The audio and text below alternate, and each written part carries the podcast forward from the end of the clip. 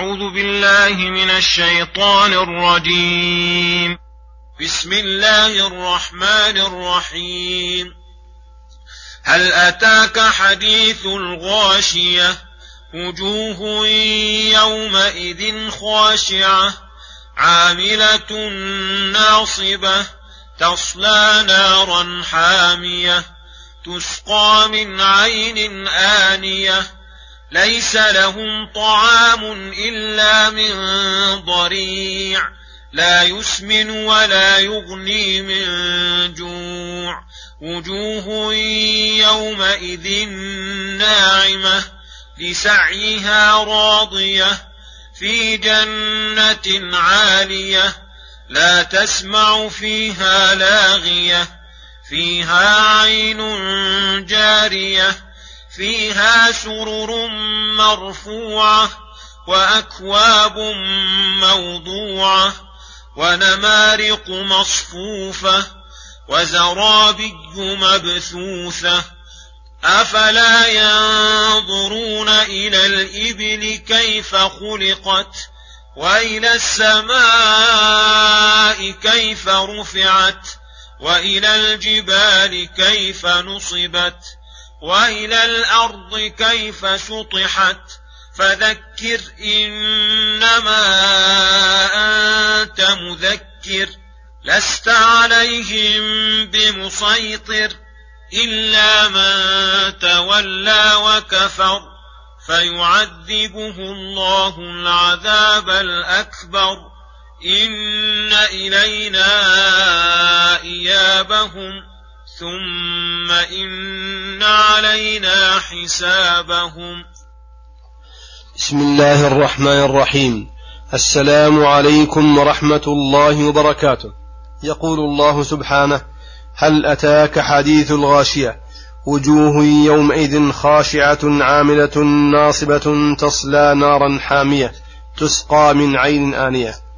يذكر تعالى أحوال يوم القيامة وما فيها من الأهوال الطامة. وأنها تغشى الخلائق بشدائدها فيجازون بأعمالهم ويتميزون إلى فريقين فريق في الجنة وفريق في السعير. فأخبر عن وصف كلا الفريقين فقال في وصف أهل النار وجوه يومئذ أي يوم القيامة خاشعة من الذل والفضيحة والخزي عاملة ناصبة أي تاعبة في العذاب تجر على وجوهها وتغشى وجوههم النار. ويحتمل أن المراد بقوله وجوه يومئذ خاشعة عاملة ناصبة في الدنيا لكونهم في الدنيا أهل عبادات وعمل ولكنه لما عدم شرطه وهو الإيمان صار يوم القيامة هباء منثورا.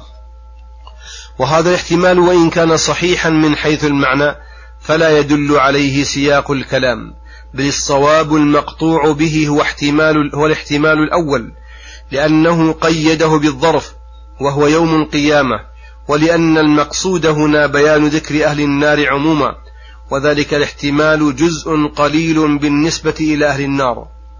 ولأن الكلام في بيان حال الناس عند غشيان الغاشية فليس فيه تعرض لأحوالهم في الدنيا.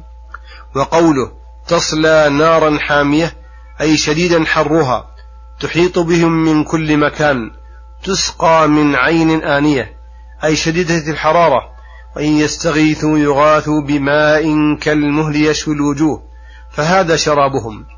وأما طعامهم فإنهم ليس لهم طعام إلا من ضريع لا يسمن ولا يغني من جوع. وذلك لأن المقصود من الطعام أحد أمرين إما أن يسد جوع صاحبه ويزيل عنه ألمه ويزيل عنه ألمه وإما أن يسمن بدنه من الهزال وهذا الطعام ليس فيه شيء من هذين الأمرين بل هو طعام في غاية المرارة والنتن والخسة نسأل الله العافية.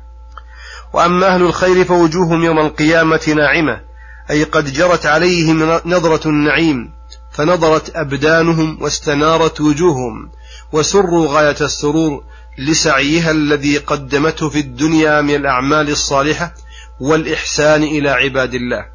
راضية إذ وجدت ثوابه مدخرا مضاعفا فحمدت عقباه وحصل لها كل ما تتمناه وذلك أنها في جنة جامعة لأنواع النعيم كلها عالية في محلها ومنازلها فمحلها في أعلى عليين ومنازلها مساكن عالية لها غرف ومن فوق الغرف غرف مبنية يشرفون منها على ما عد الله لهم من الكرامة.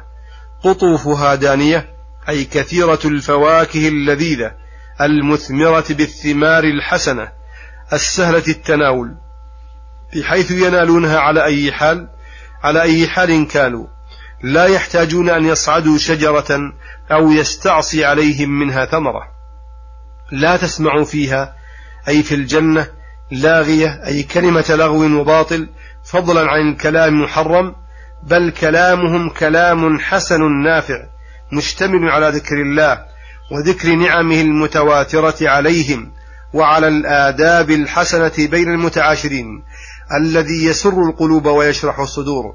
فيها عين جارية وهذا اسم جنس أي فيها العيون الجارية التي يفجرونها ويصرفونها كيف شاءوا وأن أرادوا. فيها سر مرفوعة والسرر جمع سرير وهي المجالس المرتفعة في ذاتها وبما عليها من الفرش اللينة الوطيئة وأكواب موضوعة أي أوان ممتلئة من أنواع الأشربة اللذيذة قد وضعت بين أيديهم وأعدت لهم وصارت تحت طلبهم واختيارهم. يطوف بها عليهم يطوف بها عليهم الولدان المخلدون. ونمارق مصفوفة أي وسائد من الحرير والاستبرق وغيرهما مما لا يعلمه إلا الله. قد صفت للجلوس والاتكاء عليها وقد أريحوا عن أن يصنعوها أو يصفوها بأنفسهم. وزرابي مبثوثة والزرابي هي البسط الحسان. مبثوثة أي مملوءة بها مجالسهم من كل جانب. ثم يقول تعالى حثا للذين لا يصدقون الرسول صلى الله عليه وسلم ولغيرهم من الناس أن يتفكروا في مخلوقات الله الدالة على توحيده أفلا ينظرون إلى الإبل كيف خلقت؟ أي ألا ينظرون إلى خلقها البديع؟ وكيف سخرها الله للعباد وذللها لمنافعهم الكثيرة التي يضطرون إليها؟ وإلى الجبال كيف نصبت؟ بهيئة باهرة حصل بها استقرار الأرض وثباتها من اضطراب وأودع فيها من المنافع الجليلة ما أودع. وإلى الأرض كيف سطحت؟ أي مدت مدا واسعا وسهلت غاية التسهيل ليستقر العباد على ظهرها ويتمكنوا من حرثها وغراسها والبنيان فيها وسلوك طرقها. واعلم أن تسطيحها لا ينافي أنها كرة مستديرة قد أحاطت الأفلاك فيها من جميع جوانبها. كما دل على ذلك النقل والعقل والحس والمشاهدة. كما هو مذكور معروف عند كثير من الناس خصوصا في هذه الأزمنة التي وقف فيها الناس على أكثر أرجائها. بما أعطاهم الله من أسباب المقربة للبعيد. فإن التسطيح إنما ينافي كروية الجسم الصغير جدا الذي لو سطح لم يبق له استدارة تذكر. وأما جسم الأرض الذي هو كبير جدا وواسع فيكون كرويا مسطحا ولا يتنافى الأمران كما يعرف ذلك أرباب الخبرة. فذكر إنما أنت مذكر أي ذكر الناس وعظهم وأنذرهم. وبشرهم فإنك مبعوث لدعوة الخلق إلى الله وتذكيرهم ولم تبعث مسيطرا عليهم مسيطرا عليهم مسلطا ولا موكلا بأعمالهم. فإذا قمت بما عليك فلا عليك بعد ذلك لوم كقوله تعالى وما أنت عليهم بجبار فذكر بالقرآن من يخاف وعيد. فقوله إلا من تولى وكفر أي لكن من تولى عن الطاعة وكفر بالله فيعذبه الله العذاب الأكبر أي الشديد الدائم. إن إلينا إيابهم أي رجوع الخلائق وجمعهم في يوم القيامة. ثم إن علينا حسابهم على ما عملوا من خير وشر. وصلى الله وسلم على نبينا محمد وعلى آله وصحبه أجمعين. إلى الحلقة القادمة غدا إن شاء الله. والسلام عليكم ورحمة الله وبركاته.